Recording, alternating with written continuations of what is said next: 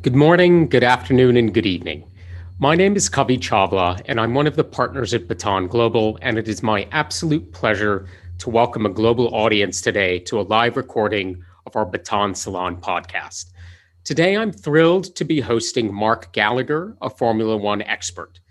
It is perhaps the understatement of the year, if not the decade, to say that we live in interesting times. The world we live in is changing at an ever quicker pace and at least for me, 2020 has really brought home that we now live in a quantum world. We can either know the location or the speed of an object, but not two at the same time.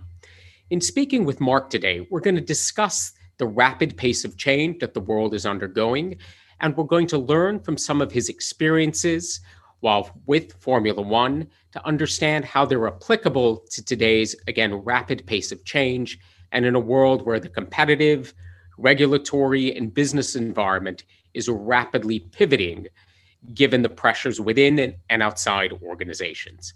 Mark, I'd like to welcome you to the podcast. Pleasure to have you on. Really, uh, uh, absolute delight, Kavi, to joining you today. And uh, I'm so happy to have this opportunity to share some insights. Perfect. Thanks, Mark. And again, I know we've had a chance to catch up in the past, but I think it'd be wonderful for our audience if you could just share a little bit more about your background. Uh, and again, Formula One is uh, near and dear to many people's hearts who are uh, joining our podcast today. So, yeah, we'd love to learn a little bit more about your experiences with Formula One as well. Sure. Well, my background very is is uh, quite kind of monotrack. I have spent my entire career working in Formula One since I graduated from university. Uh, back in 1983, I did a degree in business management and economics. And I think as a result of that, I've been fascinated by the commercial side of Formula One uh, from the get go. So, although I spent the first few years working in the media, I then transitioned through into working in team management. I joined the board of directors of two Formula One teams, uh, Jordan Grand Prix. Uh, nothing to do with Jordan, the country, everything to do with an entrepreneur called Eddie Jordan, who uh, set up the team. We were a startup Formula One team back in 1991. Uh, one of our early recruits was a young German driver by the name of Michael Schumacher, who went on to uh, achieve great things uh, during his career. Um, and then I, I kind of finished my my team management experience at Red Bull uh, Racing, uh, a fully owned Formula One team subsidiary of the energy drinks company Red Bull.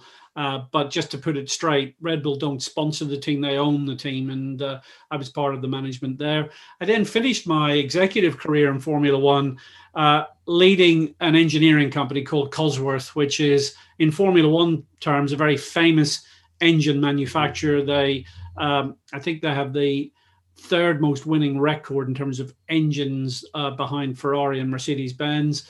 And uh, I had a, a, fantastic time there. Uh, I'm not an engineer, but I had incredibly bright people working for me, designing and developing powertrain technology and software and electronics and lots of uh, great technologies, which we then provided to uh, Formula One teams. And then, Kavi, the last eight years have been an extraordinary journey where I um, I kind of hit 50 and thought, you know, I'm going to use my expertise in different ways. So I set up my own uh, quite specialist consulting uh, business performance insights.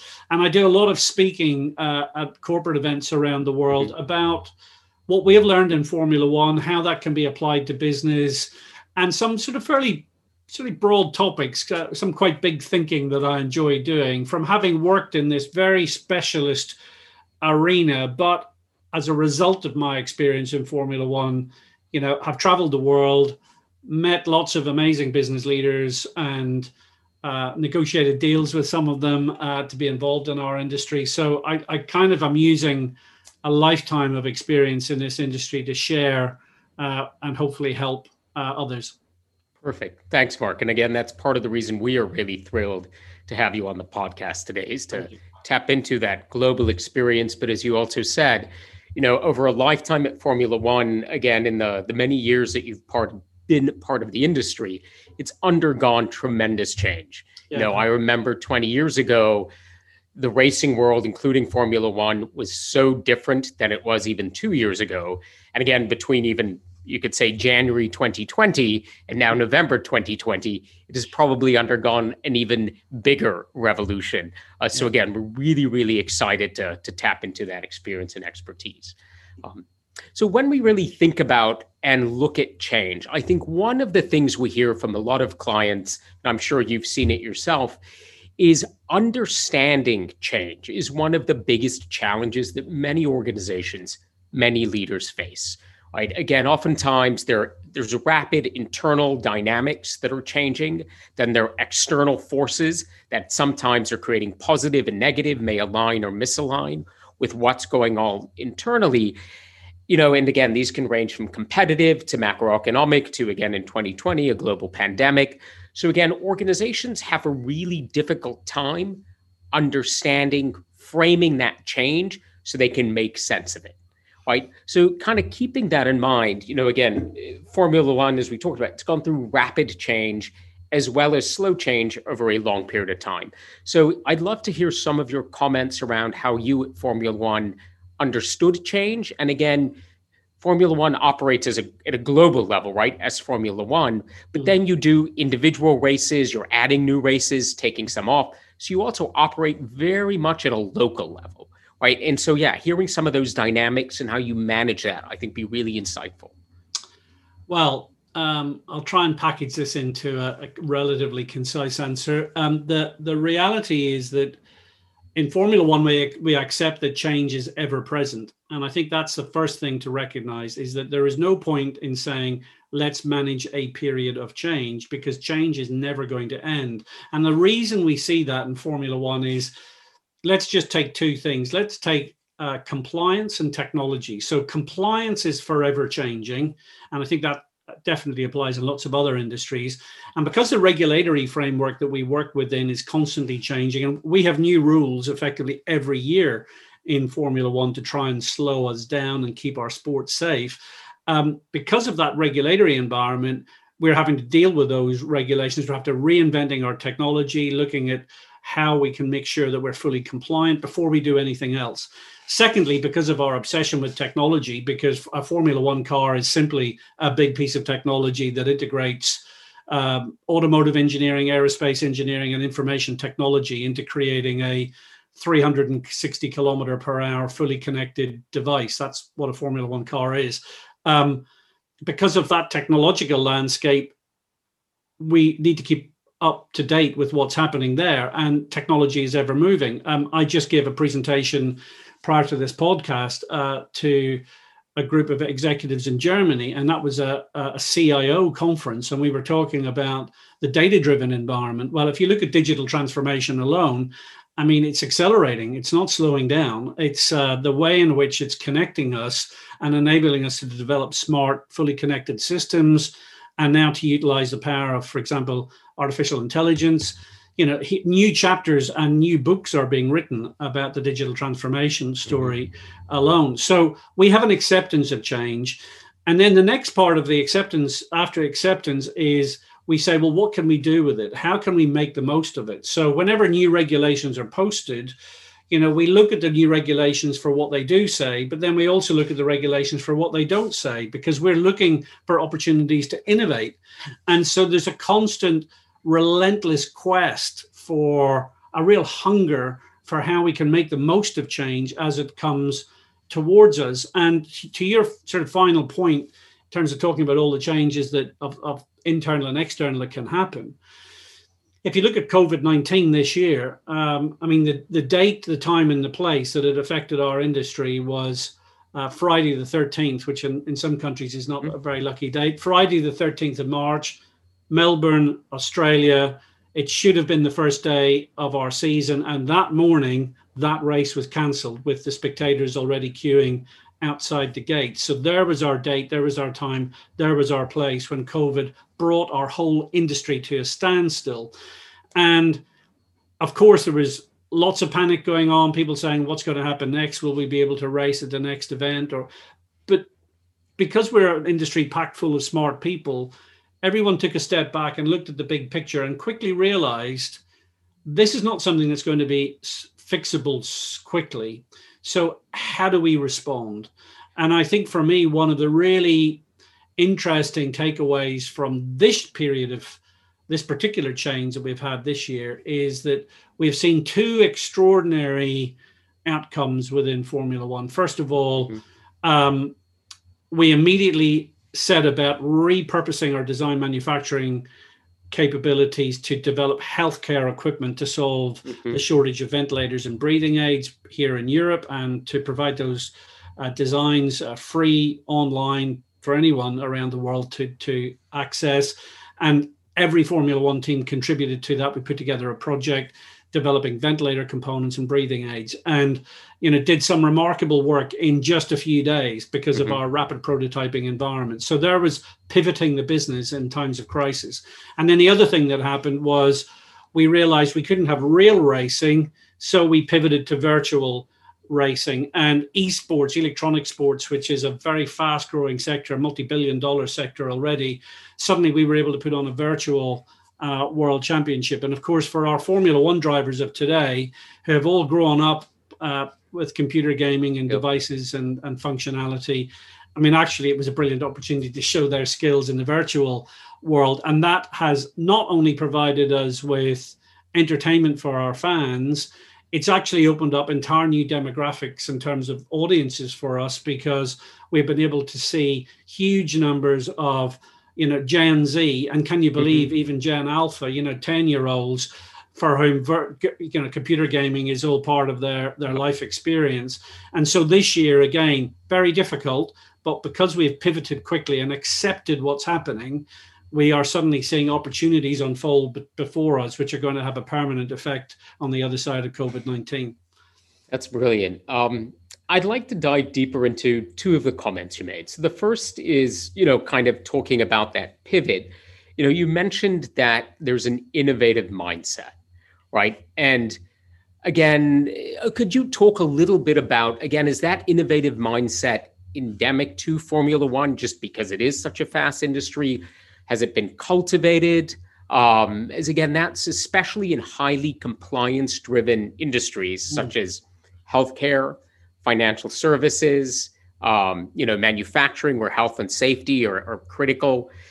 Innovation tends to be slower because there is a the cost of non-compliance is extremely high, right? Mm. So we they tends to be more of that mindset of if it fits in the box, great. If it doesn't, let's take our time, right? So again, but again, Formula One highly compliant, and again, the cost of failure is is very very high, right? Usually, yeah. again, tragic right? So again, really interested to understand how that emerged and a bit more context around that, because again, that's I think a really important perhaps takeaway for many of our our participants who operate in those different industries.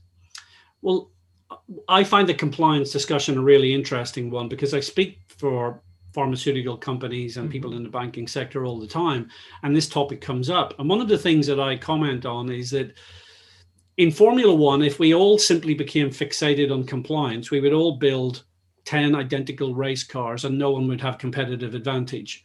So, actually, being fixated on compliance alone isn't that helpful. What we need to do is to say the compliance is there as a baseline. And actually, the innovation has to come from, as I said earlier, what's not covered by the compliance. So, the, the regulator knows what the regulator knows, and they come up with a whole set of compliance about that. About that. But actually, if you look at Formula One, I think there are. I mean, the team of regulators is probably less than twenty. The number mm. of engineers across the ten Formula One teams is about two thousand. So there are two thousand bright people trying to make the cars go faster, and twenty people trying to regulate that. So necessarily, the compliance doesn't cover all potential avenues of interest and then we come to the really key thing, Kavi, which I find uh, really interesting, and that is that we don't have a combative relationship with our regulator. We don't see the regulator as the handbrake trying to stop us. Mm. We know that the regulator is there to do a very serious job, which is to keep our industry safe, to look after all of our interests, to look at the big picture of our industry. So, how we work as teams is we look at that compliance and we make sure that we adhere to that. But we then look at the opportunities perhaps not covered by the compliance, and we look to our teams to come up with some really great thinking, creative solutions, integrating technologies perhaps from outside of Formula One, and seeing how we can come up with something that's going to be a clear competitive step And then we do a really important piece of work. We then go to the regulator and we share that information with them. So we go to the regulator and we say, look, we've come up with this amazing piece of technology or system or process that we would like to implement, and we believe it's not. We we believe it's fully compliant. Uh, in fact, it's not even covered in the rules. What's your opinion? And the regulator will give us a judgment, and that is done on an on a confidential basis between mm-hmm. the regulator and the team. And this is why, when you turn up at the first race of the season and you see a team that is clearly got a competitive advantage, one of the things that we all know is that there probably isn't anything going on that's non compliant because it will right. have been checked with the regulator in the first place. And I mean, I'll give you a perfect example. It happened this year in 2020. So, one of the if you imagine the steering wheel on a car, it turns left, it turns right, or it goes straight ahead. That's what's what it does except that the technical director of the Mercedes Benz Formula One team is an aerobatics pilot in his hobby. And so, along with some of his colleagues, he was thinking, well, you know, on an aeroplane, you can turn that joystick left, right, but you can also push it forward and back. Right could we do that in a Formula One car? So they they they looked at what would be the benefits of having steering wheel that you can push away from you as well as pull towards you, and they realized that that, that could be used to alter the suspension geometry as you went into a particular corner, and that would actually improve the car's performance. So they they developed precisely that system. They got it checked by the regulator. The regulator approved it. And when Mercedes Benz turned up to the first race of this season, they had the first ever flight control type steering system on a Formula One car. All the competition were upset, mm-hmm. mainly because they hadn't thought of it. Uh, but the point of the matter is that the innovation is there. And the thing I love about that story is that going back to the start of your question, the innovation mindset in Formula One is based on a fundamental principle of interrogating and questioning every established way of doing things. So, what if there's something that, if there's any area of our technology or our operations that someone thinks is fully developed and foolproof, we will want to know, we want to break that box open and re-look at that. We want to look at every area of our technology, our operations, and our delivery because questioning established ways of doing things these days inevitably opens up opportunity because there'll be something out there that we can import and do things better, differently, more efficiently. Mm-hmm. Um, and and that's what we're looking for. So there's the, the, the curiosity factor within our industry leads to that constant innovation. So I guess you kind of picking up there on that curiosity factor. As you talked about, competitive advantage comes from, you know, and I think the Mercedes example was tremendous, where again, it was an innovation come, you know, from external. One of the members of the team thought about it and moved it forward, and now they've created a comparative advantage where one perhaps didn't exist, right? But as you talked about, technology is critical, which means there is a threat of constantly being disrupted when a different team is better or as a you know as an industry when there's another sport that it's able to attract and adapt. So when it comes to thinking about looking at new technologies integrating data and, and again i think your um, characterization of a formula one car as a tremendous piece of really fast technology put together is is apt. How have organizations ensured that again one thing is you talked about the curiosity mindset but from a tactical practical level right mm-hmm. how do you go through determining which technologies are worthwhile to mm-hmm. explore mm-hmm. which ones aren't right because again i think again about finance about um, you know agriculture industries technology is constantly being pushed out there how do you determine what's kind of the frameworks you use to help make the best decisions yeah um, technology for technology's sake is not very interesting. We we want technology that does something practical that moves us forward, and that doesn't compromise our outcome. So having, for example, a great innovation or a great piece of technology that turns out to not be robust enough or reliable enough or compromises some other parts of our system that that's a very little interest so how we work within formula one is teams will have innovation working groups. So these are people drawn from all parts of the business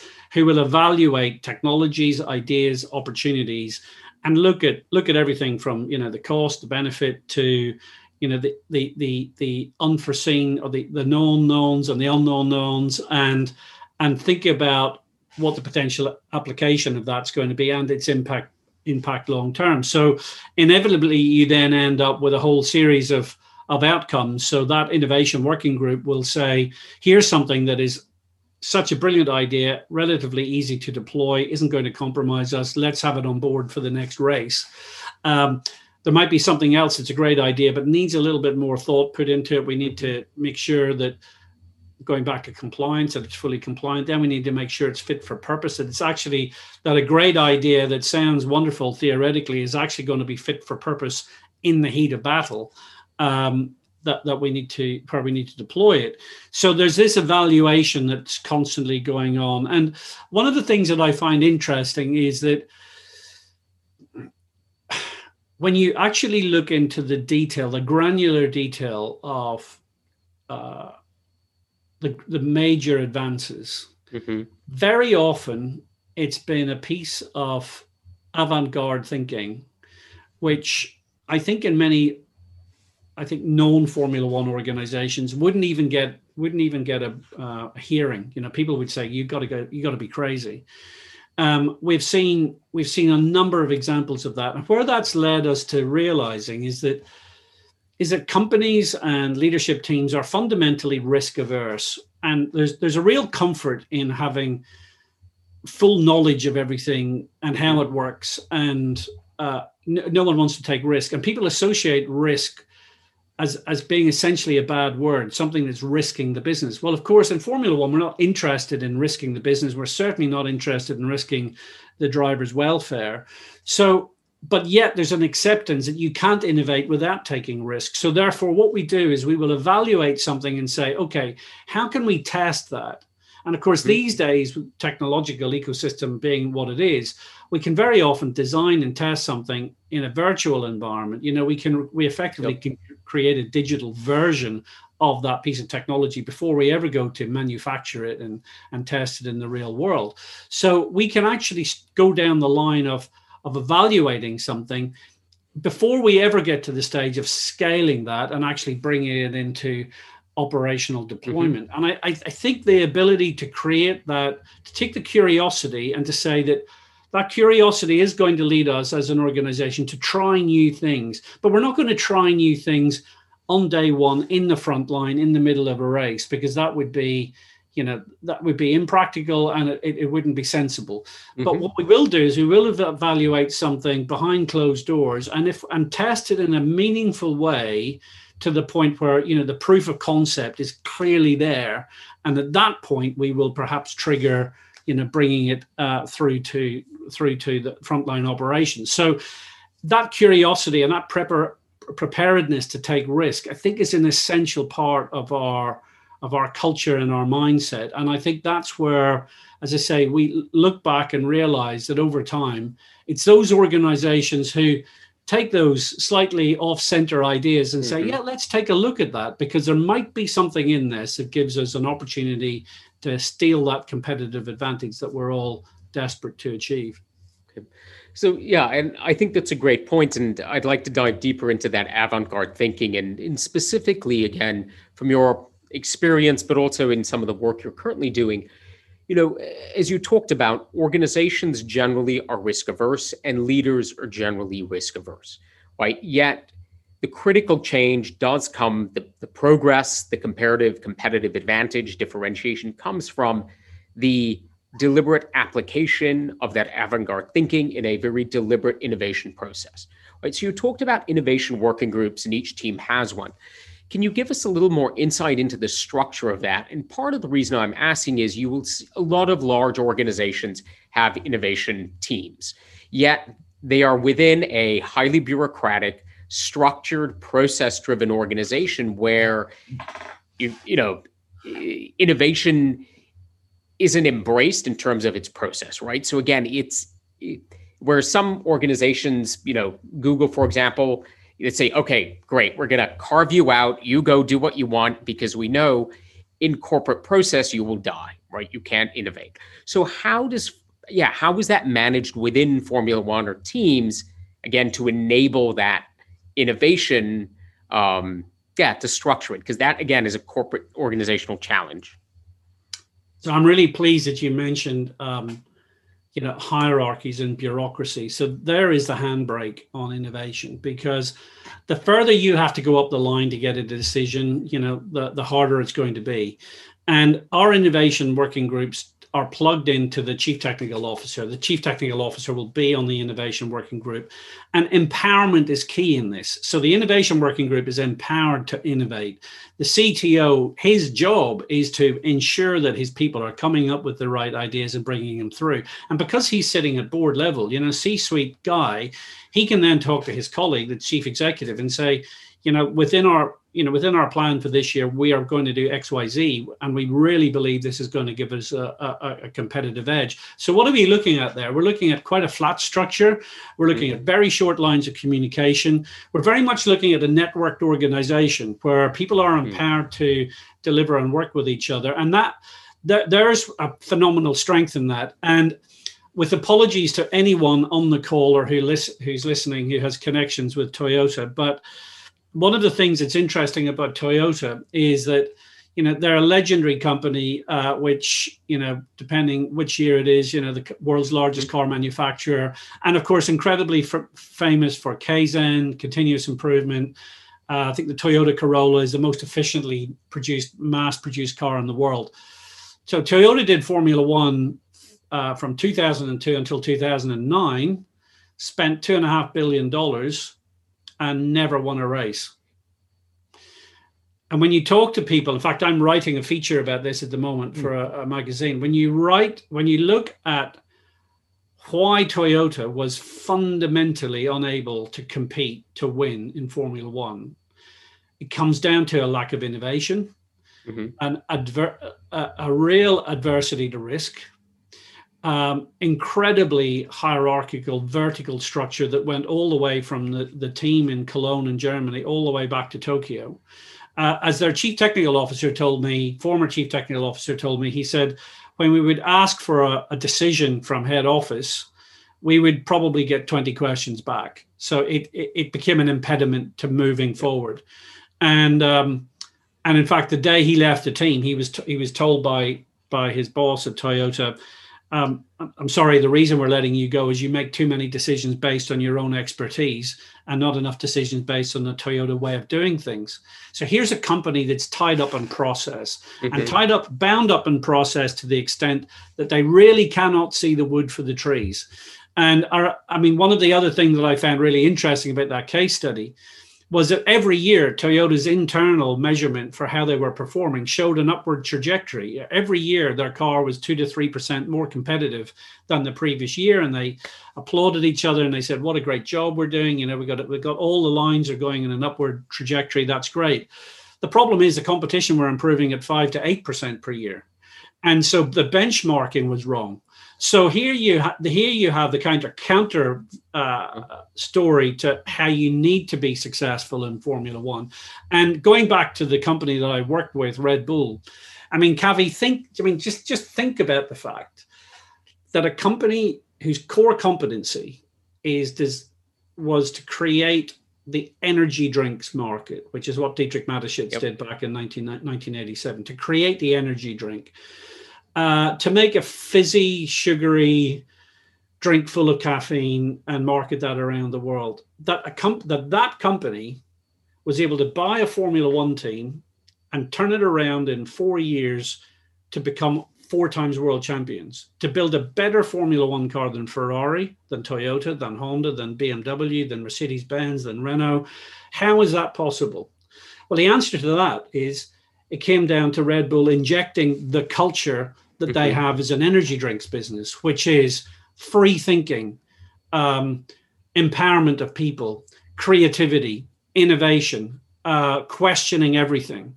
And so, and to this day, all the way through to 2020, Red Bull wins Grand Prix every yep. every year. And and I think to myself, if I was a board director of Renault or Ferrari or BMW, I'd be thinking, what are they doing that we're not doing? And the answer to that is the culture, that networked organization, those flatter structures, that lack of bureaucracy, and supercharging the way in which they communicate internally so that they get rapid decisions that enable them to bring innovations to market in short order.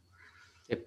So to dive deeper on that, if I'm Toyota then, right, and I say fair enough, our culture, our way of doing business, right? Highly bureaucratic, highly vertical organizational structures, very process oriented, perhaps doesn't suit to Formula One, hence we don't compete in that industry, right? We choose to, we self select out. And if I'm, you know, Red Bull, say, okay, great, this industry is well suited to our culture. I guess what's your point of view on is it is that the correct way incorrect way for leaders to kind of think about their organizations? Or is it do do all organizations need to transition towards being again understanding comparative advantage can come from process but is it defensible?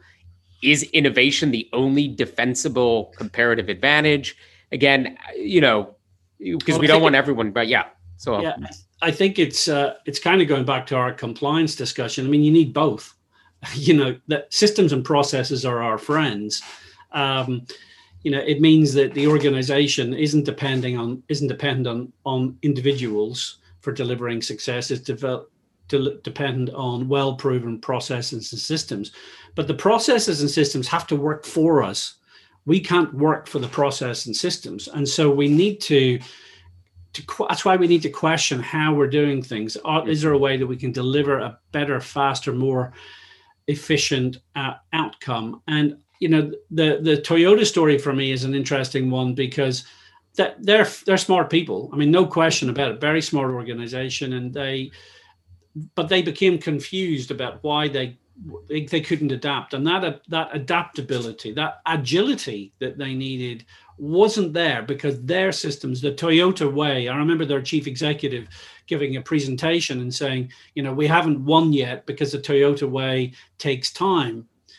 It, it never reached that point. So you needed to mm. question in Formula One that way, that process didn't work. It wasn't valid. Doesn't mean it's not valid when you're producing, you know, millions of road cars every day, but it wasn't valid in, in a fast moving, much more dynamic environment like Formula One. And I think, you know, Kavi, when we look at other industries, and I know we're going to talk about some of the sort of broader changes we're seeing in the world. You know, when you when you think about Elon Musk, and mm-hmm. uh, I, I, remember, I remember in Monte Carlo, probably probably 14 years ago, seeing the seeing the the very initial Tesla sports car, and I remember standing looking at it, thinking. What's all, what's this about? You know, electrification. What is it? Is this real? Is this for real? But it was actually quite a long time ago. And you look at Tesla today, and all the people who've been proven wrong. You know, I've sat with industry analysts who said it would never work. I've sat with automotive engineers who've said it would never work. You know, you talk. I mean, we've basically spent the last ten years with people saying Tesla's never going to work out, and you look at where we are today, um, and you say, actually, he didn't just see it coming; he made it come, and and now in 2020, with everything else that's happening with COVID 19, um, we're also realizing that on the far side of this, we're going to see profound change because people are are going to insist upon that because all of a sudden the environmental agenda is taking even more of a central stage because if covid-19 proves anything it proves that the world is a small place that we have to be kinder to each other which means industry has to be kinder to our environment as well as kinder to its end users and so again, I come back to the fact that we're going through a period of rapid change, and there's no point in saying by people saying, but we have these existing systems and processes. None of the existing systems and processes are fit for purpose in what's coming over the horizon. We've mm-hmm. got to reinvent ourselves, and that's why uh, you know I'm quite passionate about this topic that I've seen before my eyes within the industry that I've worked in all my life. Perfect. So let's let's kind of pivot to what is coming over the horizon, right? So I guess on one level, as we have many Formula One enthusiasts, uh, you know, who listen to the podcast and on today, what are the changes you see happening within Formula One if you look five and ten years out, and then more broadly, how do you see industry trends in general? Um, and then, kind of the follow on I'm going to ask after that is, you know and I to kind of pick up on your comments around Elon Musk is that is there's a the leadership plays a critical role, right? They create that culture. Um, and you said, you know, again, Elon Musk created the change he wanted to see, right? He made electrification happen, right? Yeah. So again, I know you work a lot with senior leaders and senior executives. So kind of your comments on, yeah, you know, how do how do well-established leaders adapt? Or you know, or do you need to bring in new leaders? Right, a bit of you know, some commentary around leadership based on those trends and kind of changes you see happening. Well, if you go back to the point that I made about the evolution of esports, electronic sports mm-hmm. within Formula One, vir- virtual environment, um, no one in Formula One over the age of 40 has much experience of that. It's it's a kind of alien concept. So if you look at the guy who's leading Formula One's esports business, he's in his late 20s.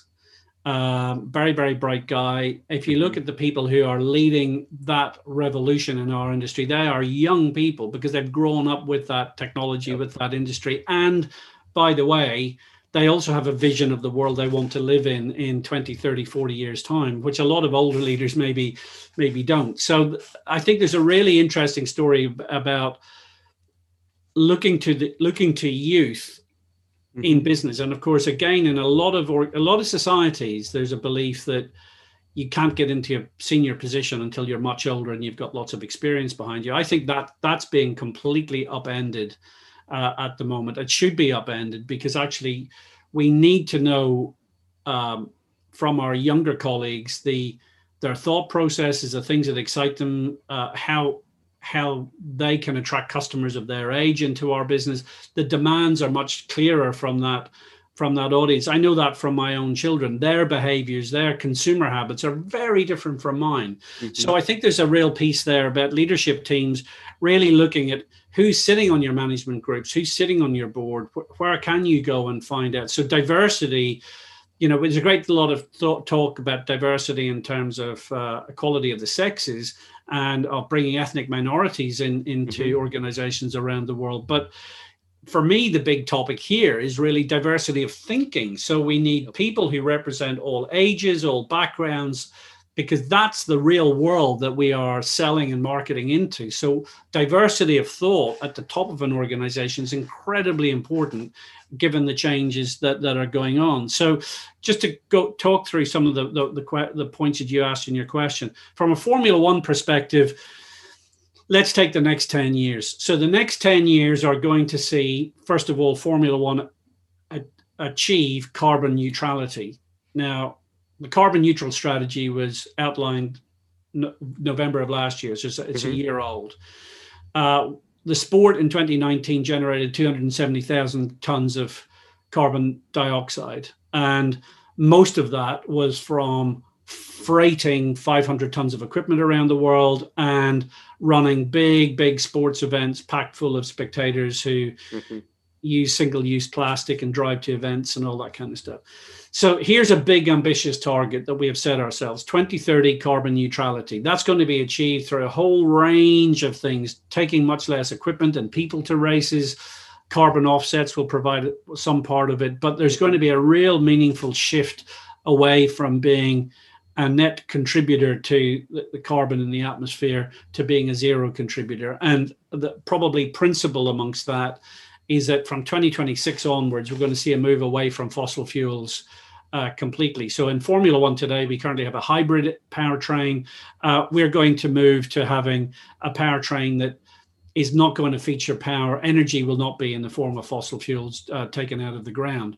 So we're looking at synthetic fuels, specifically mm. synthetic fuels created through carbon capture. So actually pulling carbon out of the atmosphere and right. turning that into a synthetic fuel. Now, what a cool technology. Can you imagine that? Formula One powered by the carbon that we pulled back out of the atmosphere. That would be a great outcome. Awesome. And so I know a number of of my colleagues, engineering colleagues, are working on projects of that kind, looking at the the potential use of hydrogen uh, mm-hmm. within within um, within our energy uh, ecosystem uh, as well. So there is going to be a really big transformation. And so when you talk to Formula One fans and media and Formula One executives today, we know that we're going to go through a, a, a period of profound change where mm-hmm. the internal combustion engine will be left behind and we will evolve into a completely new era, which is much more appropriate uh, to the 21st uh, century.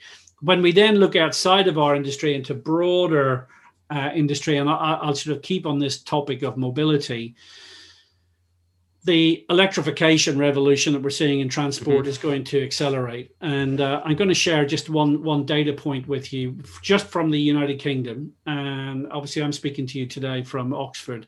So in the last um, in the last week, the four largest fleets of of vehicles on the road of the UK, which is by British Telecom and by Centrica, which is uh, basically British Gas, uh, plus one of the, the two of the biggest delivery logistics delivery companies, DPD and the Royal Mail. So those four companies between them have half a million vehicles on the roads of the UK.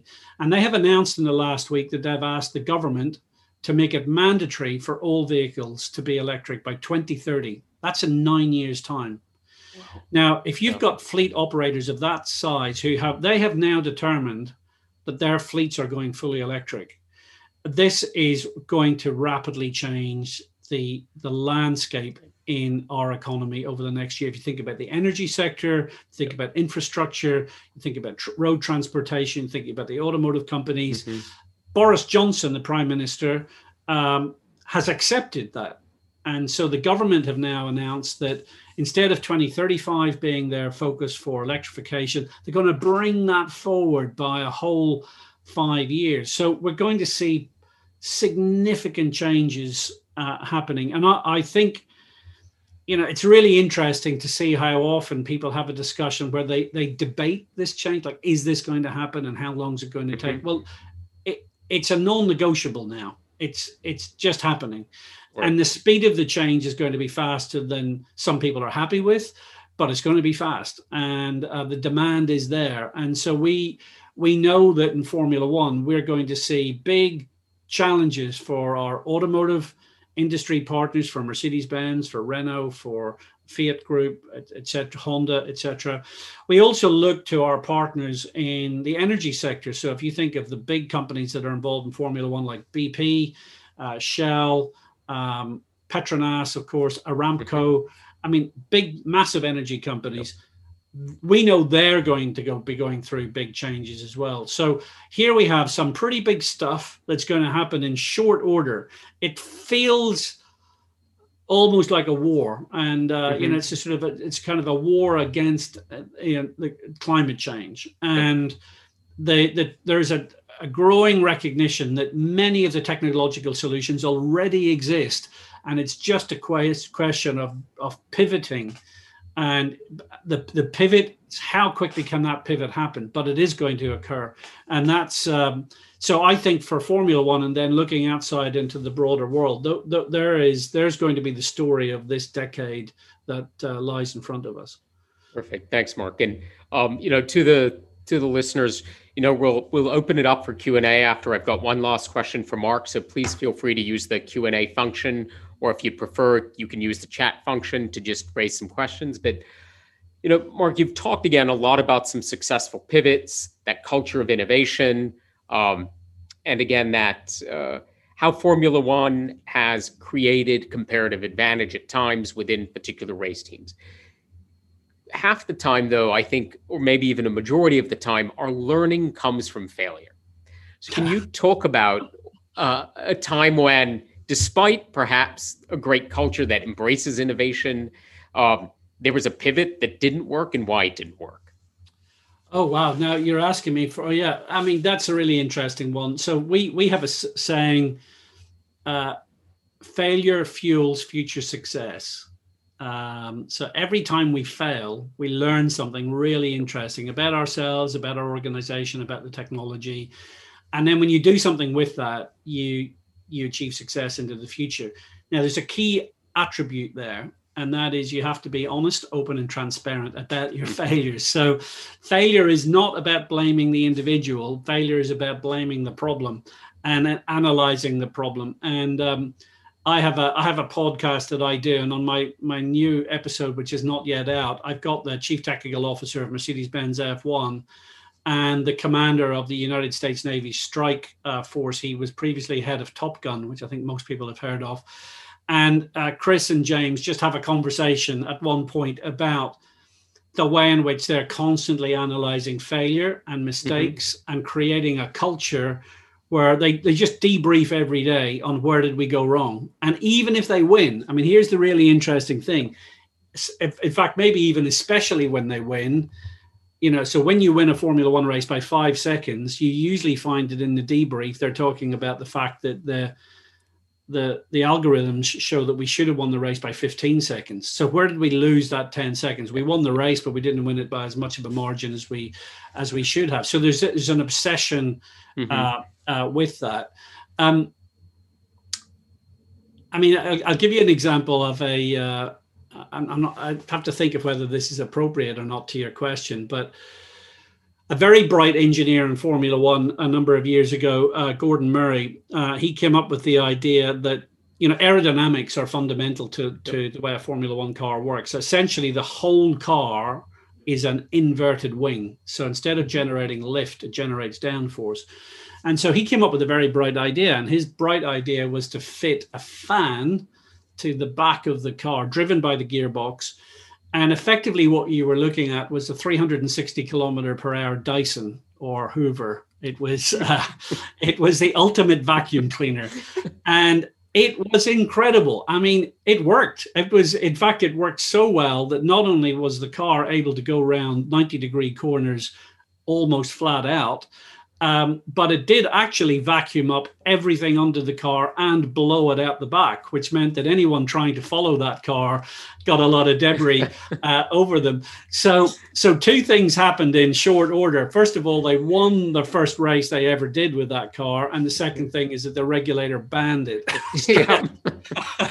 straight straight away. And and the thing was that when he had explained to the regulator the technology, the regulator wasn't quite sure that it would work. So they were kind kind of yeah well you know you can try it and we'll, we'll monitor it. Well they monitored it for about five seconds and decided this is not a good idea. Yeah. but but but the interesting thing is that um, uh, you know that kind of whole goes back to the whole kind of risk uh, risk analysis when you're looking to to innovate. Uh, there's a question that's already come up on the screen from um, edward um, Muhlhaupt, uh, about uh, nurturing innovations to improve financial performance. I've I've seen I've seen a lot of great ideas in terms of innovations in Formula One be proposed and suggested without sufficient thought to the to the actual financial cost and implications for the company, mm-hmm. and that that cost benefit has to be there. And I mentioned, you know, the, I, I quite often talk about the fact that you know, in relative terms, we work in, a, in an environment of scarcity today. We yeah. don't we don't have as much money available to us today as we did uh, maybe in, in, previous decades, and so there is this absolute need to understand that you can't you can't always quickly pivot if it's going to break the bank. You know, it's there has to be an understanding that we don't have unlimited resources. So all everything we're talking about has to be within the context that you're trying to safeguard the business's day-to-day operations and make sure that you're not going to bet the whole thing on some change of direction that may or may not happen. And this is why I mentioned that the importance of innovation being in a controlled, planned way where you yeah. you test and you try and you risk, but you test and you try and you take risk in a controlled fashion, which means that you're only going to deploy it if you can see that that's going to you know fundamentally work and I think going back to the Elon Musk thing that we, we talked mm-hmm. about, you know, when I think about what he did way back 14, 15 years ago, which was to take someone else's existing car and simply stick a battery in it. I mean, it was a it was a very low risk way of improving the potential for for his his technologies. You know, what it was kind of showcasing mm-hmm. where he wanted to go for with it. But that then gave him enough confidence because that those initial products were really impressive. That's what then gave him the confidence to go out and raise the funds to to take this thing on to a whole new level. Yeah. And then we've got a question from Robert Riley. So with the stage gate development of new ideas from inception through to benchtop to pilot to regulatory reveal, how do you speed up the process and how do you overcome some barriers one might face in that in that process? Yeah, I mean, it's well. So f- first of all, uh,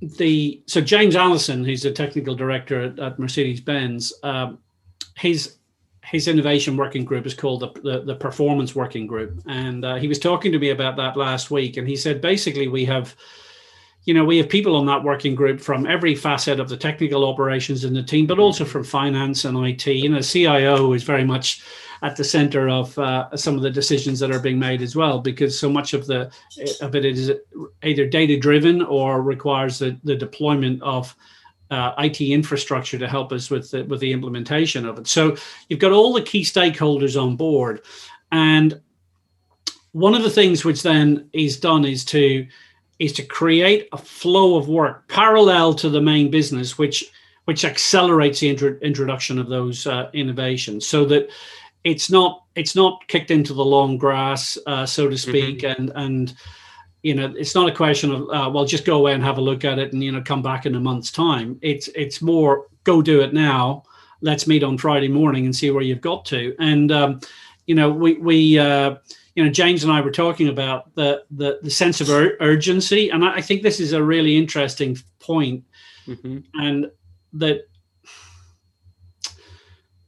because the granular detail of formula one is a race so it's a race against your competitors, a physical race against your competitors where you are judged, you know, live on TV by hundreds of millions of people every two weeks, because there, that drives a real sense of urgency.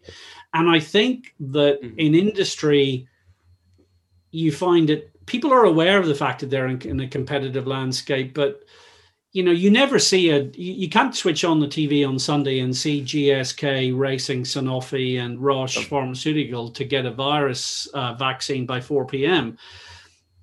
Can you imagine if you did? You know, the reality is that every industry needs to understand there, there should be a sense of urgency in that comp- in the work to, to gain competitive advantage. So rather than say, you know, yeah, there's there's impediments. Actually, what are those impediments? Is that is that people? Is it systems? Is it processes? Why have you got those that bureaucracy? Break it down, get it out of the way. And that's why James says, you know, within Mercedes, they essentially they they have this the kind of I suppose in football it would be like the striker. You know, they have this group of people who are tasked with accelerating the proof of concept of technologies and solutions that can then be rapidly deployed and implemented. And it means that at any point in time, they have short, medium, and long term innovation programs. But it means that that pipeline of innovation is constantly being refilled. And that's what's essential. Uh, to doing it, and you know, I really appreciate that question. But, but my overwhelming answer comes down to, you know, culture. It's a way in which leaders empower people to deliver with a sense of urgency and of course provide them with the the space and the time to do that. Because clearly if you wrap everyone up in your day-to-day operations you're never going to have a striker out there scoring the goal for the business. So again it sounds like you've mostly worked in and i'm going to just kind of pick up on that comment around culture right? Is uh, again the old adage you know culture eats strategy for breakfast right? Yeah. Um, so it is it is critical Yet, a lot of organizations are very, while they recognize its relevance and perhaps even its criticality, they are poor at managing it. Right. Yeah. So, in your experience, two questions here. How have you measured or have you measured culture? And then, how have you managed it to ensure that, again, especially in a hyper competitive environment where, you know, I think the fact that, yeah, every two weeks you are judged by 100 million people, are you the best or not? Yeah. Right. Yeah. Um, yeah. Yeah. So the so the interest. I mean, if you take measure, I mean, I think sitting on the board of directors of a company is always interesting because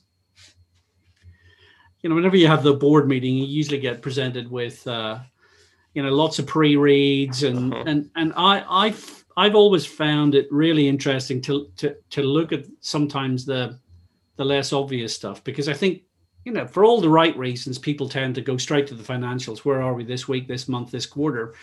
Um, I mean, take staff turnover. You know, how many people? How many people are you losing? Uh, how many, many people are you having to recruit? You know, what's happening in terms of staff turnover, staff numbers? What's happening in terms of staff engagement? So, for example, we do staff engagement surveys on a regular basis.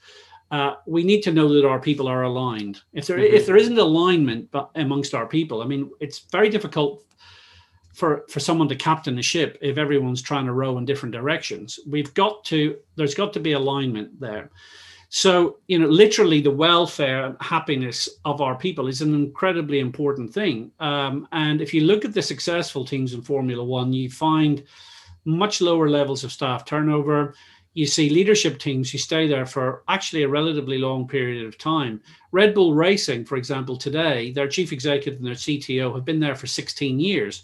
Now, in big industrial organizations, one of the things that's quite profound is, to me, is is a turnover in senior staff. And of course, the trouble is, the trouble is if senior management are moving on every two to three years, either within the company or moving out of the company, mm they're only ever taking a two to three year look at things. Whereas actually, we need to have a longer term view on things because, yes, of course, as I said, we've got these short term, you know, immediate operational requirements, but you know the, the big picture about the long term health of the business needs a, a, little bit more vision than that and so mm-hmm. i think um, you know executives here looking at quarterly results and thinking well you know i'm only i'm only going to be here for you know 12 quarters i mean really is that the right way to be to be running a business? We we need we need a much more embedded, focused commitment to the business long term, and so I think that's a really you know really important factor for us.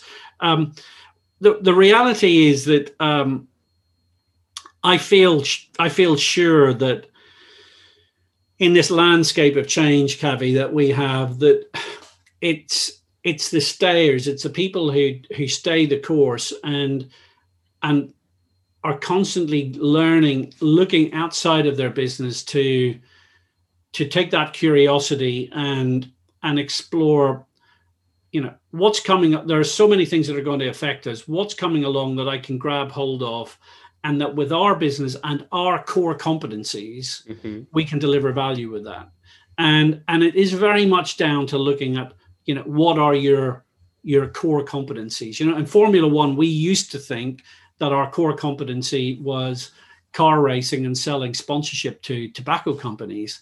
You know, today our core competency is creating amazing technologies which we can then potentially sell into industry mm. and putting on major global sporting events of the kind that that Saudi Arabia has just announced recently that's coming to uh, Jeddah uh, next year. You know, putting on world class sporting events uh, which we can export to countries uh, all over the world. So, you know, we have had to rethink what our core competencies are to deal with some of the big macro changes that are taking place in the world and evolve our businesses uh, over time. But to do that, our leadership teams have needed to stay the course mm-hmm. and uh, you know stay at the helm rather than rather than seeing all those changes. So I, am a great belief in in team cohesion uh, uh over a period of time. Okay. Perfect. So I know we're coming up to the top of the hour, but just two last questions for you before we have to uh, to end this wonderful conversation. Um, so the first one is around that core competency shift, right?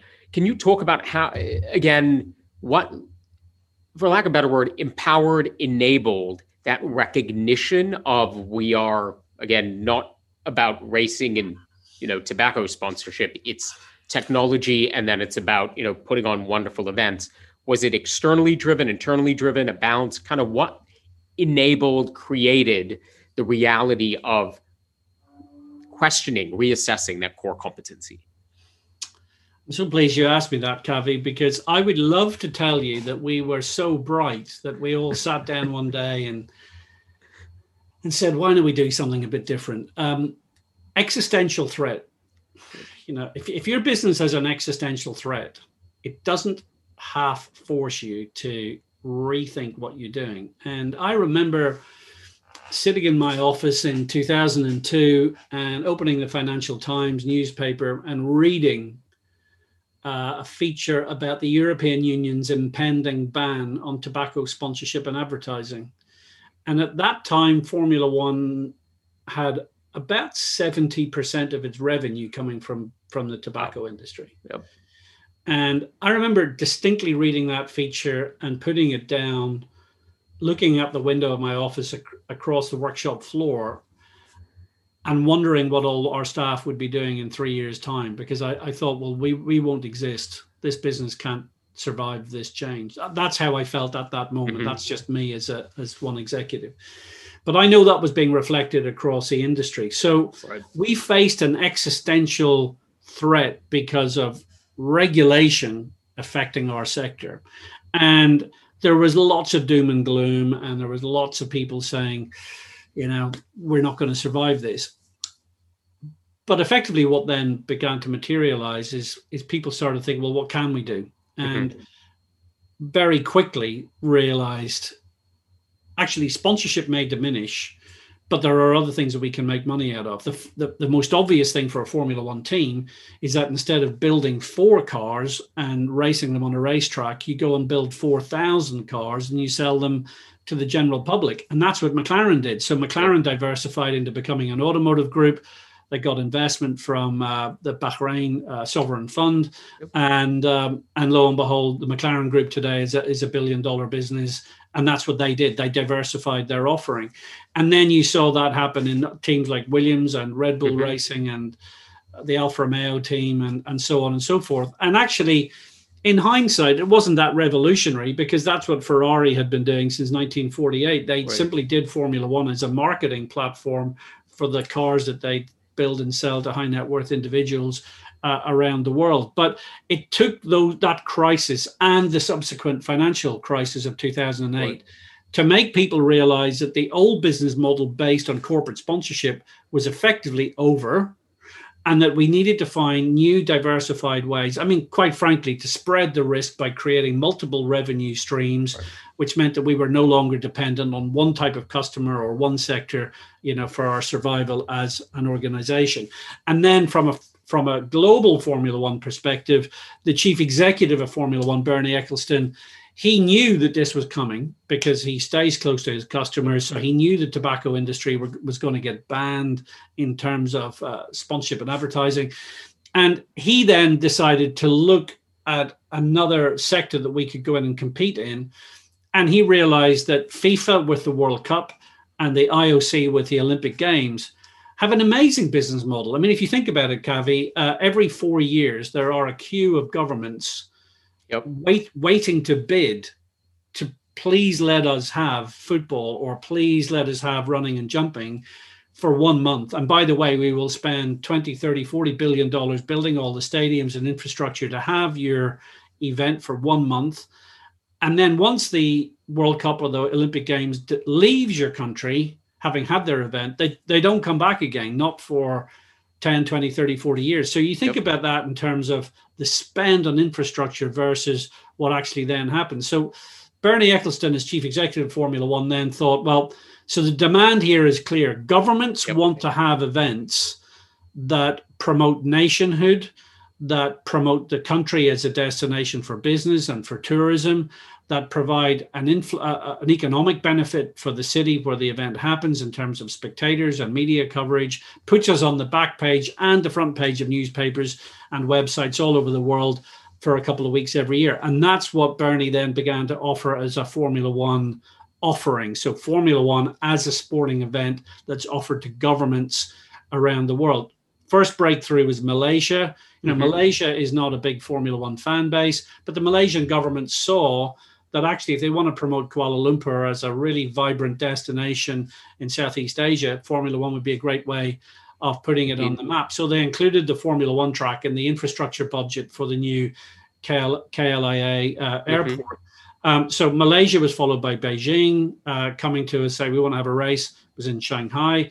Uh, then Bahrain, then Abu Dhabi, Singapore, and the rest is history. And so here you have over the last 20 years the evolution of a sport because we we got out of the sponsorship business and into the global events business mm-hmm. up against up against the World Cup and uh, and the Olympic Games. And the big difference in our business model is that instead of asking governments to to queue up and tender for having it, just just tell us you want to have it. You know, tell yeah. us you want to have an event. We'll sit down. We'll put together a deal. And instead of having it for one year, for one month, we'll give you a five year or a ten year 10 year contract. And it turns out, and of course, it's a lot less expensive than having either of those other big tournaments. So, so the reality is that born out of necessity, you know, existential threats, shifts, economic circumstances of our control. It's repurposing the business and reevaluating what is it that we are good at what else what can we deliver for our customers and who are those customers and that's that's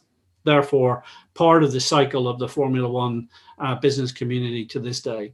Well for my own part i'm very excited for the the jeddah race um, so like willing towards the end of next year. Um, i guess final question for you before we have to to hop off mark is so again two part question. Number one going big picture again, you know, you talked about kind of one of the existential threats is climate change, right? And the need to, you know, both for Formula One, but industry at large.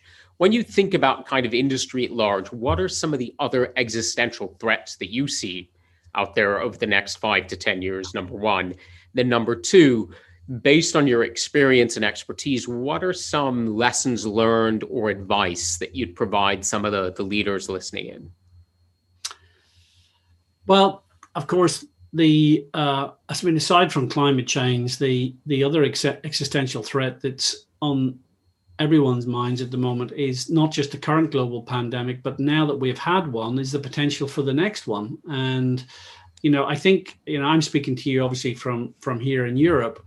You know, we didn't uh, we didn't really suffer from the SARS Mm-hmm. pandemic mm-hmm. or from bird the bird flu pandemic. And when you go go back and look at it, actually there have been the there's been the potential for a global pandemic about every three to four years throughout this century. So the reality is that you know potentially we could have another one in 2024 2025 there are not many bricks and mortar businesses that are going to be able to survive that you know the retail environment in europe has been decimated by this global pandemic. And it's arguable that it's actually never going to recover because if you talk to anyone in the online retail space, they will say, well, actually, our business is now five years ahead of where we thought it would mm-hmm. be because of the shift online. I know that personally as a as an older consumer, you know, I had traditional buying habits until this year. I now am fully online. I'll never go back.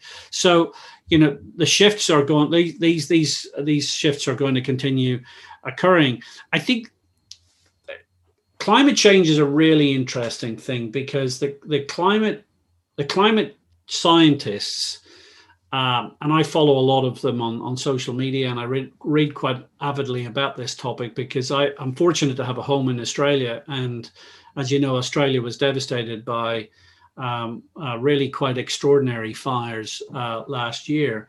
Um, the thing that I find really interesting is that the, the, the scientists necessarily present the data, and the data is pretty gloomy, and it's therefore essentially a negative story. And mm-hmm. it's hard it's hard to open the paper or to, to go on an app and read the news about climate without feeling pretty dejected with the outcome. And yet, when you look at what you and I have been talking about for the last hour, you know innovation creativity agility speed the reality is that we know that if you take the, the counter view and see it as opportunity that actually where the big shifts are going to occur is a move away from fossil fuel into renewables that, that fossil fuels are going to be with us for some time in a number of different industries but the use of fossil fuels in, in the sense that we've had from the last century are really going to fundamentally change and so we no longer talk about peak oil, we talk about peak usage of fossil fuels, you know, that that's what's going to change. And so there's huge opportunity in that. And so everything from infrastructure and construction through to um, you know networks and uh, the development of, of smart cities mm-hmm. uh, of energy efficiency system the whole thing around energy efficiency just completely fascinates me because you know when i look at when i look at formula one today you know in 10 years kavi we have reduced the amount of fossil fuel we use for the same performance we have reduced our reliance on fossil fuel by 50% okay 50% i mean when when i look back it's exceptional what has been yeah. achieved that's what happens when people are faced with a non-negotiable and yep. climate change is a non-negotiable so if there are people who are saying, well, we can sit on our hands and see what's going to happen. you know, you're history, you're in reverse gear. The fact is, this is a non negotiable. And going back to my earlier point, the new generations coming up, you know, the millennials, Gen mm-hmm. Z, Gen Alpha, they demand it. And so that's that's that's what's going to, you know, for me, there's going to be the big shifts uh, that are going to be ahead. I mean, it, it's almost head spinning stuff when you consider what's going to happen over uh, the next 10 years. My son works in the space sector. Mm. Um, and has come from Airbus. And when you look at aerospace and you look at the space sector and what we're going to see in the next 10 years, man back in the, man and woman back in the moon. Uh, my son is working on the moon to Mars program. Yep. You know, there is there is a ton of things out there which when we finally lift our heads off the desk post COVID and look at what's ahead, there is huge opportunity out, yeah. out there. And I think climate change is a challenge but it's a challenge that has a massive opportunity for those who are willing to go out and develop the smart solutions which society demands. And because society demands it, you know what? The money's going to be there uh, to back it up.